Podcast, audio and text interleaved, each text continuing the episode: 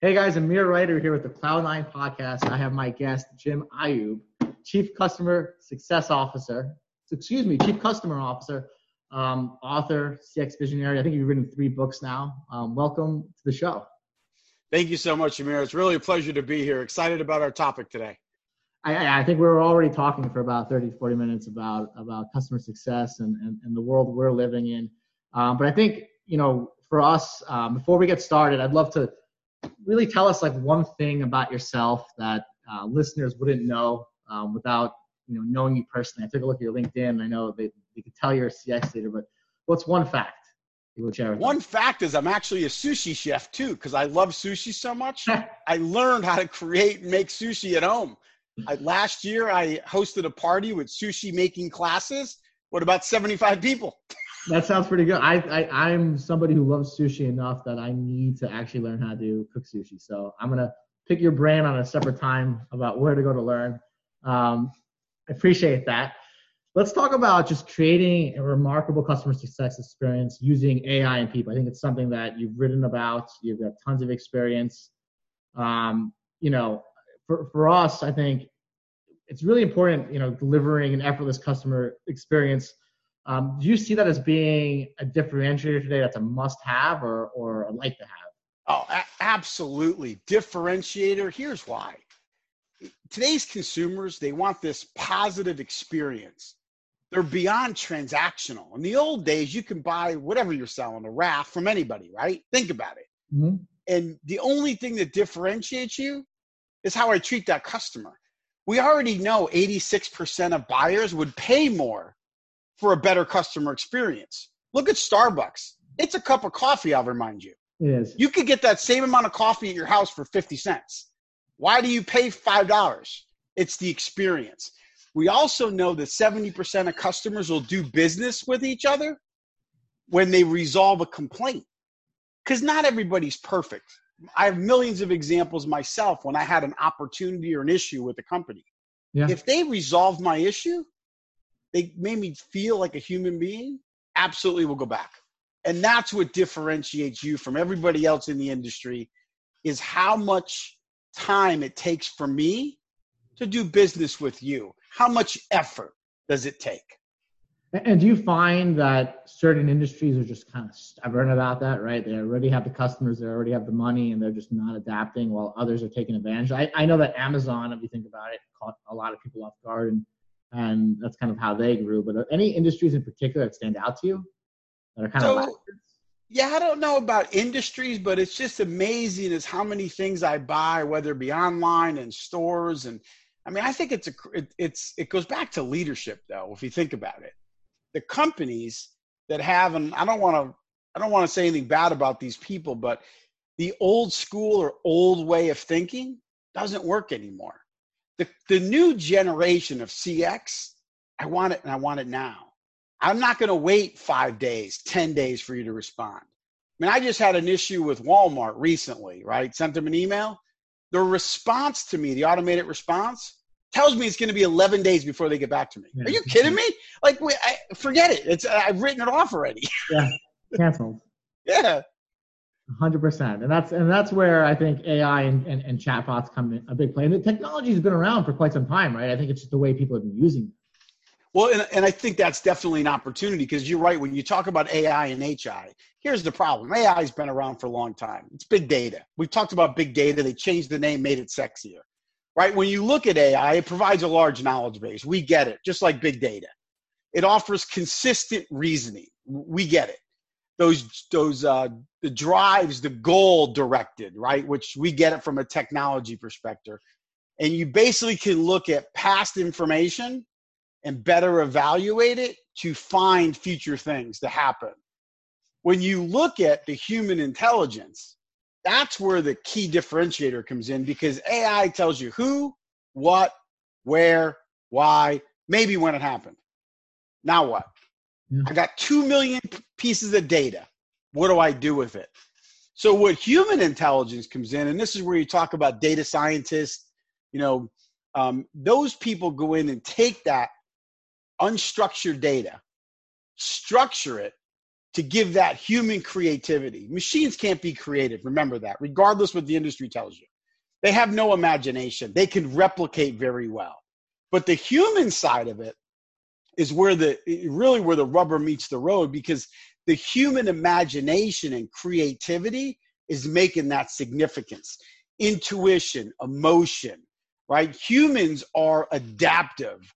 They are used to adapting. Machines are not.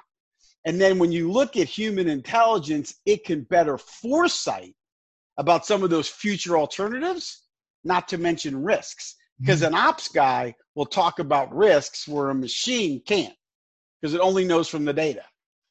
So basically, AI without human intelligence is is is a losing combination, right? I, I do believe that. Yes. Both, um, and almost you know promote a culture of having human intelligence. It's 100% correct. I think there's been an explosion of data and tools. It's been around for a while under a different name.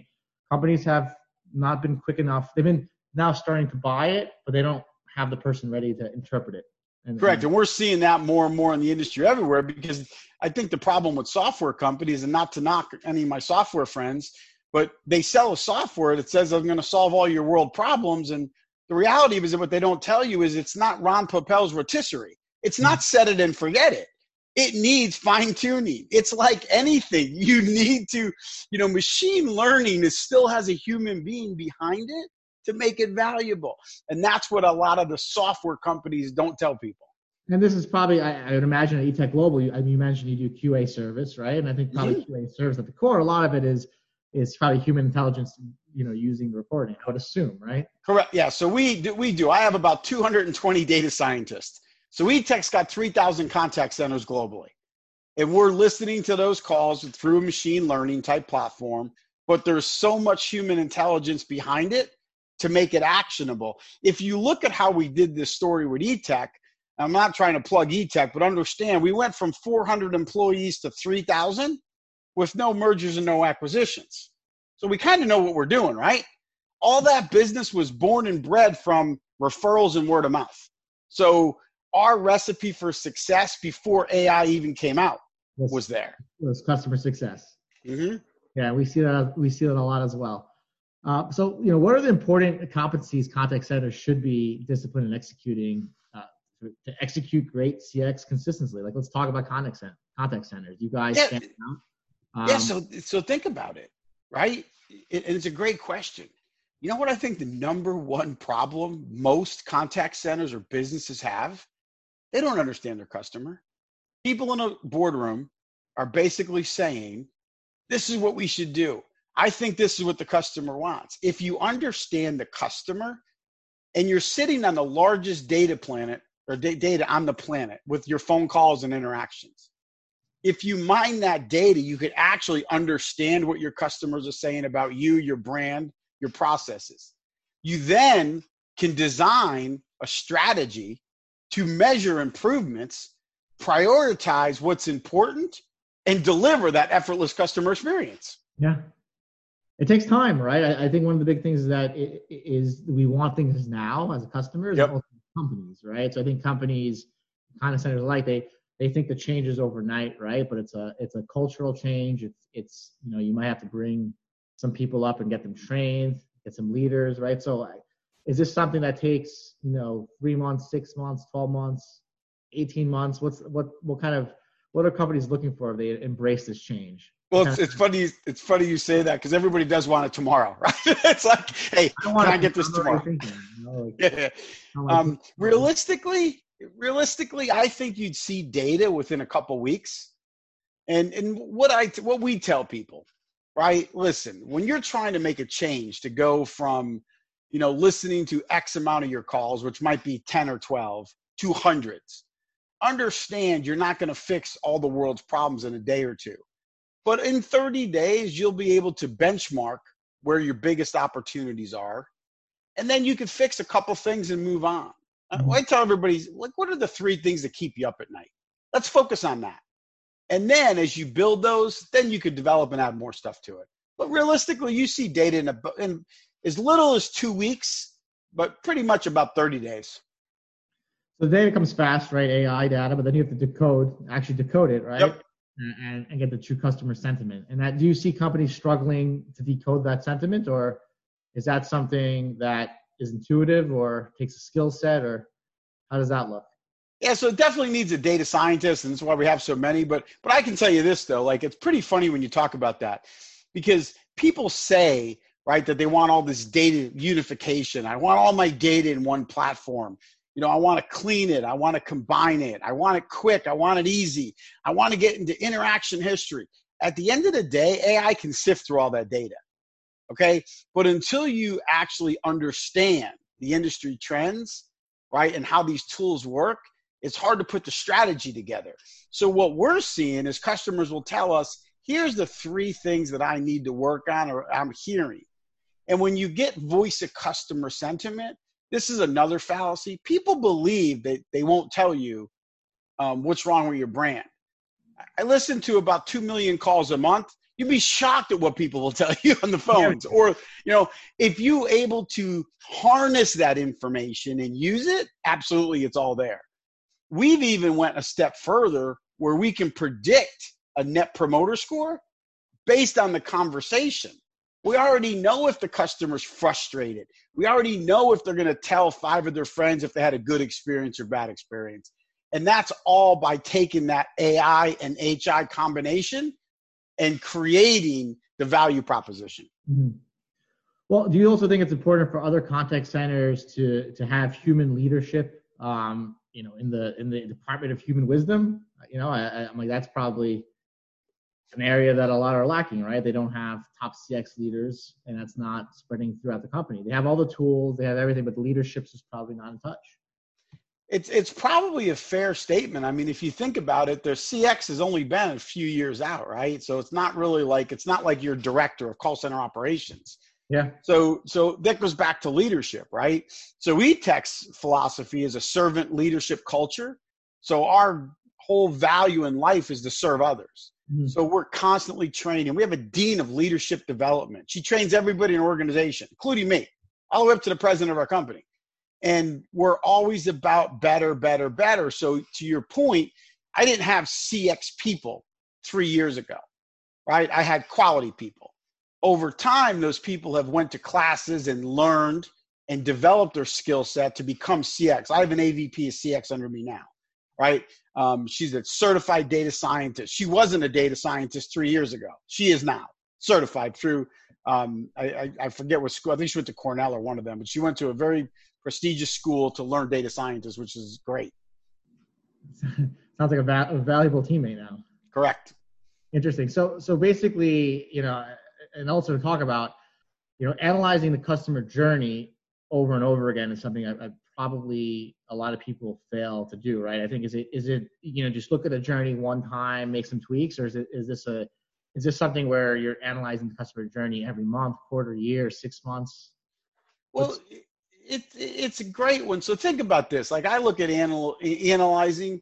First, you have to understand the customer's experience at every touch point, right? So when you start with that, whether the journey is an inconsistent channel, I went to the website, I can't do that.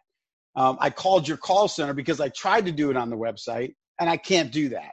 You know, pricing um, problems, descriptive information, terms of service, right? When you analyze that journey, right, and you put a more sophisticated AI, HI plan behind it, customers will tell you where they find better paths. So I'll give you an example for my car. So I have a nice car, it has valet service. So literally, they pick up my car, give me a loaner car, and then they go take change my own everything. It's a great experience, you would think, right? Would think. I've had this car for two and a half years. I still have to call a human being to schedule this appointment. And once I schedule with them, they start using digital. And they ask me every time in a survey for two years now, how we do? And I score them very high on all the stuff, with the exception of how easy it is for me to schedule the appointment. Yeah. They really called me like I think it was like three weeks ago, my last oil change. And she said, she goes, listen, I noticed you don't score as high in ease of, you know, appointment scheduling. She goes, can I ask you why? I said, you're either digital or not digital. Pick a pick a lane. Yeah. Okay. I said, because you send me to your website, you send me a pop up in my car, scheduled appointment, and every single thing is for me to drop off my car. Nowhere does it say pick up valet service. So I, you forced me to call you. And she's like, that's actually good feedback. But that's, that's, that's what I see as one of the opportunities in the world. Yeah, it also brings up a good point when companies do do a great job of asking for feedback, but you give it over and over again and they don't make a change, right? That can be kind of frustrating, I think, for yep. a lot of people. Um, do you see that as a as a as an issue, or you know, people getting the whole NPS score, but they're they're they're failing to they're failing to say they're failing to make the change. Sorry for the the ambulance. Um, but are they they're failing to make change, but also failing to say, hey, we understood your request, but right now it's going to be take a year to finish? Is it like a communication chain that's blocked? Because people don't have to make a change right away, but I feel like acknowledging it is important, right? I, like, I agree. And I think part of it is I don't think they look at it. I mean, there's three reasons people fill out surveys. Let's be honest. You went above and beyond, which is impossible on every interaction. Yeah. You upset me so much that I have nothing to do but complain or you prime you char, you you bribe me with a five dollar Starbucks gift card as an example, right? And if you think about it, the response rate for a survey is four to fourteen percent, depending on who you are and who you ask. But I think it's getting less and less because when you put in those comments and you give them that information, a lot of these survey tools don't have the data to mine it and make it actionable for that end customer. I mean, I have customers coming to us saying, "Hey, listen, I got 1.2 million text transactions. I want you to tell me what the problem is. Yeah. So it's, you know, and I put stuff in all the time. Like I love filling out surveys and I always fill them in. No one's going to respond to this. No one's going to do anything with this. You know, if you do, I will give you a $25 gift card and nothing. You don't hear from anything, from anybody. Yeah, no, it's, it's, it's very important. I guess there'll be more technologies to deal with that. They'll try to automate it before they actually do the humans. That's the, that's correct. The, yeah. How do we fix this problem? We build more software to analyze so computers are just talking to each other, right? And that's probably probably not the the the best route, but that's kind of what we what we do, right? Um, which is back to kind of what you're saying. So like for for a contact center to effectively transform the customer insights, like yep. you need to have a well thought out process for what you do with that data. And I think a lot of people are struggling there, right? Like they're just there's no training course of this is how you take that data and, and how you make action. And sometimes it's simple questions, right? It's three or four questions, and it's like, oh my God, I don't know how to analyze this. Um, but I feel like there needs to be a better training um, for contact centers to and any internal center to actually make those actions. But usually it all starts with what? Listening, right? Yep. Listen, identify. So eTech, we use a we use a five step process, right? So and it's funny you talk about training because there's more and more courses coming out now on AI, more and more courses like from MIT. Everybody's selling, you know, yeah. customer experience stuff. So the the industry definitely knows it's it's needed. But we use a five step process. We listen to the customer, right, which means you're listening to the conversation. You identify, right, because once you listen, you have to identify. You know, if one person said one thing, it's really not identifying. It's it's small. You got to look at the, what are what are the problems the most problems that are coming up that actually looks to make me do something. Then analyze those issues. Is it something I could change? Because sometimes it's policy, procedure, or is it something I, I can't fix? Then you need to take the right step based on that information to deliver and improve because you're not going to make it perfect, but you could improve that customer experience. And when you do all those things together, that gives you the predictive analytics. So you can go and say, if you change this by X, you I'm predicting by doing this, you're to see Y as an improvement in your, you know, customer satisfaction, your customer experience, etc. And that's where you look at, and, and I'm not trying to dumb it down, but simplify it. It's a simple process. You can't measure and fix everything. Pick a couple Pick, exactly. what are the what is the most thing like I the biggest one I see all the time is channel switching. Somebody calls up our call center. I'm calling you because I was on your website and I wasn't able to do this. That is a huge issue because a if it's sell if you want to populate self-service, then fix the self-service problems. I agree. I agree. Um, quick question: Who who are the best self-service consultants out there? That's a you know that's a question I get asked a lot of the times. Who are the go-to guys for for creating that self-service model? Yeah, it's a great question. I don't know who the guys are, but I, I do know this. Um, if you listen to your if you listen to your customers, I'm telling you, it's easy to do it. It's easy to give the give you as an example. If I were to come to you, Amir, and say, "Hey, listen, here's the five things that are happening in this website." Um, simple one: shipping addresses. If someone's not updating the shipping addresses on their website, meaning with the postal codes, people are going to call your call center because they have a new zip code and it's not loaded. That's a we see that all the time with retail customers. Interesting. Keeping that always that up to date. How do you think it's possible these days to deliver an actual 360 degree customer experience? Is it is it omnichannel that makes it that? Is it is it is it like what does that mean? Right, we hear that often.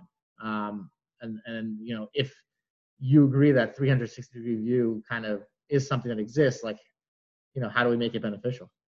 So I think a 360 view does exist, right? I, I do believe you have to have a balance. No machine is going to give you a 360 view a combination of that AI plus HI, it would really help. But if you think about what a true 360 view on would be on, like on a customer is, is the customer aligned to what I'm trying to accomplish? Can they predict and give me analytics based on what I'm going to do next? And then by doing that, you're able to drive intelligence because if we know the customer's behaviors and patterns of where they break or where they call the call center when they're trying to do something, you can fix that. And then when you fix that and communicate to them what you're doing as an example, it's customer loyalty. I have examples of customers, believe it or not, would say, you know, you'd see all these calls coming in and we go to them and say, hey, listen, this this should be on your website. And they'll say it is. And then you take the tech team to the website. It's like 11 clicks to get to it. Yeah. Hey, here's a suggestion. Why don't you put it on your homepage? Right? Because you got 750 people this month asking for that and calling the call center. And then they're like, well, I never thought about that. Oh, let me put it up there. And, and it actually improves. And then, by the way, the customers, because then you see the conversations afterwards, mm-hmm. customers will actually go out and say, this was my idea. Man, about time you did it. And that's great because you're getting brand loyalty. And to your point, it is a 360 view. No, I agree with you, and it's also 360 um, ownership within the company, right? You yep. need to get everybody involved. In order to give 360 view to your customers, you have to get your whole team on the same page, right? Yep. Content writers, developers, everyone needs to see the same thing, or else things will get hidden. You'll be back to scratch. No, this is this is this is this is great. But the big takeaway for me is that you know people are important to drive maximum benefits of artificial intelligence, right? So I think with all the artificial intelligence out there, all the tools there's always going to be a balance of people, right? And, and that's kind of what I'm taking away, Jim, from my conversation with you is that technology is making it easier for us to get to sort this information, which is great. But we need to now elevate our people, um, just like you did with one of your teammates. Yep. You know, she could have been analyzing lower end data. Now she doesn't have to. Now she could be certified from Cornell and have a data scientist role, right? And that's that's what's changed. It sounds like. Yep. I think uh, my big takeaway is, is just continue to actually build the training and, and push these new positions because they're you can't they're not going to come from colleges really colleges are reacting to us right they're reacting to what leaders like you and and myself are telling what we, we need right and it's, it's getting developed faster and it's outpacing textbooks right agreed so i think the big thing is you know invest into um, invest into training do you have any you mentioned that some new trainings popping up. Do you have any go-to for any of our listeners when it comes to CX, AI, and training that, that you could share with us? So I have so many. I belong to so many CX groups, including yours, as you guys know, because I'm all about it's what everybody's seen in the industry. Since it's fairly new, um, you know, I look at all of the CX leaders out there. I'm personal friends with a lot of them, Shep Hyken, Net Franz, all these people that actually talk and breathe this stuff. So we, I think we all belong to several groups and I think it's just a combination of what happened and, and what's going on. As far as my own learning, um, I belong to a bunch of CX groups and I'm always reading. So, so my biggest advice to anybody, I try to read one article a day because if I can commit, it's like people read books. I read books, but it takes me about a month to read a book because I have to stop, right? So I, in my career, in 30 years in the call center space, I committed reading articles a day. So if I'll read an article a day, right? In 365 days, and including weekends, I read two because articles are so much better. 1,500 to 2,000 words. I can read it in seven minutes. In a year, I'm going to be a master at it. An article a day keeps the unhappy customer away, as they say. Absolutely. My my trick has been just being able to invite and talk to uh, leaders like yourself on my podcast. That's how I'm educating myself. I have a huge That's excellent. schedule, and then I get to you know I get to make friends with you guys and and just learn like 30 years of experience. You know that can't that can't be bought, right? That's that's irreplaceable. Um, and and the willingness, I think, people need to be very willing to ask and and and, and not have this culture of I know everything, right? Mm-hmm. Um, even for me as a CEO, it's, it's easy to be like, oh, I know that. I don't, right? And I, I can say, Jim, I can ping you and be like, what do you think about this problem? What do you think about that? And that's, I think, what companies need to do is just continue to allow their leaders and allow their teams to make relationships and use social media for that that purpose, right? Uh, Absolutely. Uh, which is new. It's also 360 degree on social, which we can talk about at a different time. But Jim, this has been awesome. Um, I know you've written three books as well that people can find on Amazon. Um, we can give them for free on my website. So my president and myself, uh, we I co-authored those books with my president, who actually believes in the same things as, as, as we talked about. And if you look at it, it starts at the top with the servant leadership culture, down to what you have to do to execute on it. But yeah. absolutely. What's the um, website for that? etechgs.com. I'm gonna get. I'm gonna get some of those books. Um, that, I'm gonna bring them down to headquarters. I just have a bookshelf, and I just keep putting them there for all the teammates because I don't read. Like I said, I podcast. I'll send you. I'll. I'll. I have your email, so I'm gonna email you copies of them. Awesome. So for anybody who wants to reach out to you, any any uh, data scientist, any AI specialist, any customer success future leaders, they want to connect with you, Jim. Where can they find you, and, and what's the best way for them to uh, connect? Easy one. Thank you so much for that. You can find me on LinkedIn. There's not a lot of Iyoob out there. It's I Y O O B, Jim. Or you could email me at jim at etechgs.com. Jim, this has been amazing. I really appreciate you taking the time to join the Cloud Nine podcast. I look forward to probably having more conversations with you and meeting in person. Um, some of the things. Once this is all over, I I, I look forward to it as well, Amir, my friend. I really do. I'm in Miami. Come down to Miami anytime. So uh, I come to Florida all the time. We have an office in Florida, so I'm yeah. in. I'm actually in uh, West Palm Beach. Very well, except for COVID nineteen. I'm usually there at least once every six weeks. An hour and a half drive. We can make it up there. But thank you again.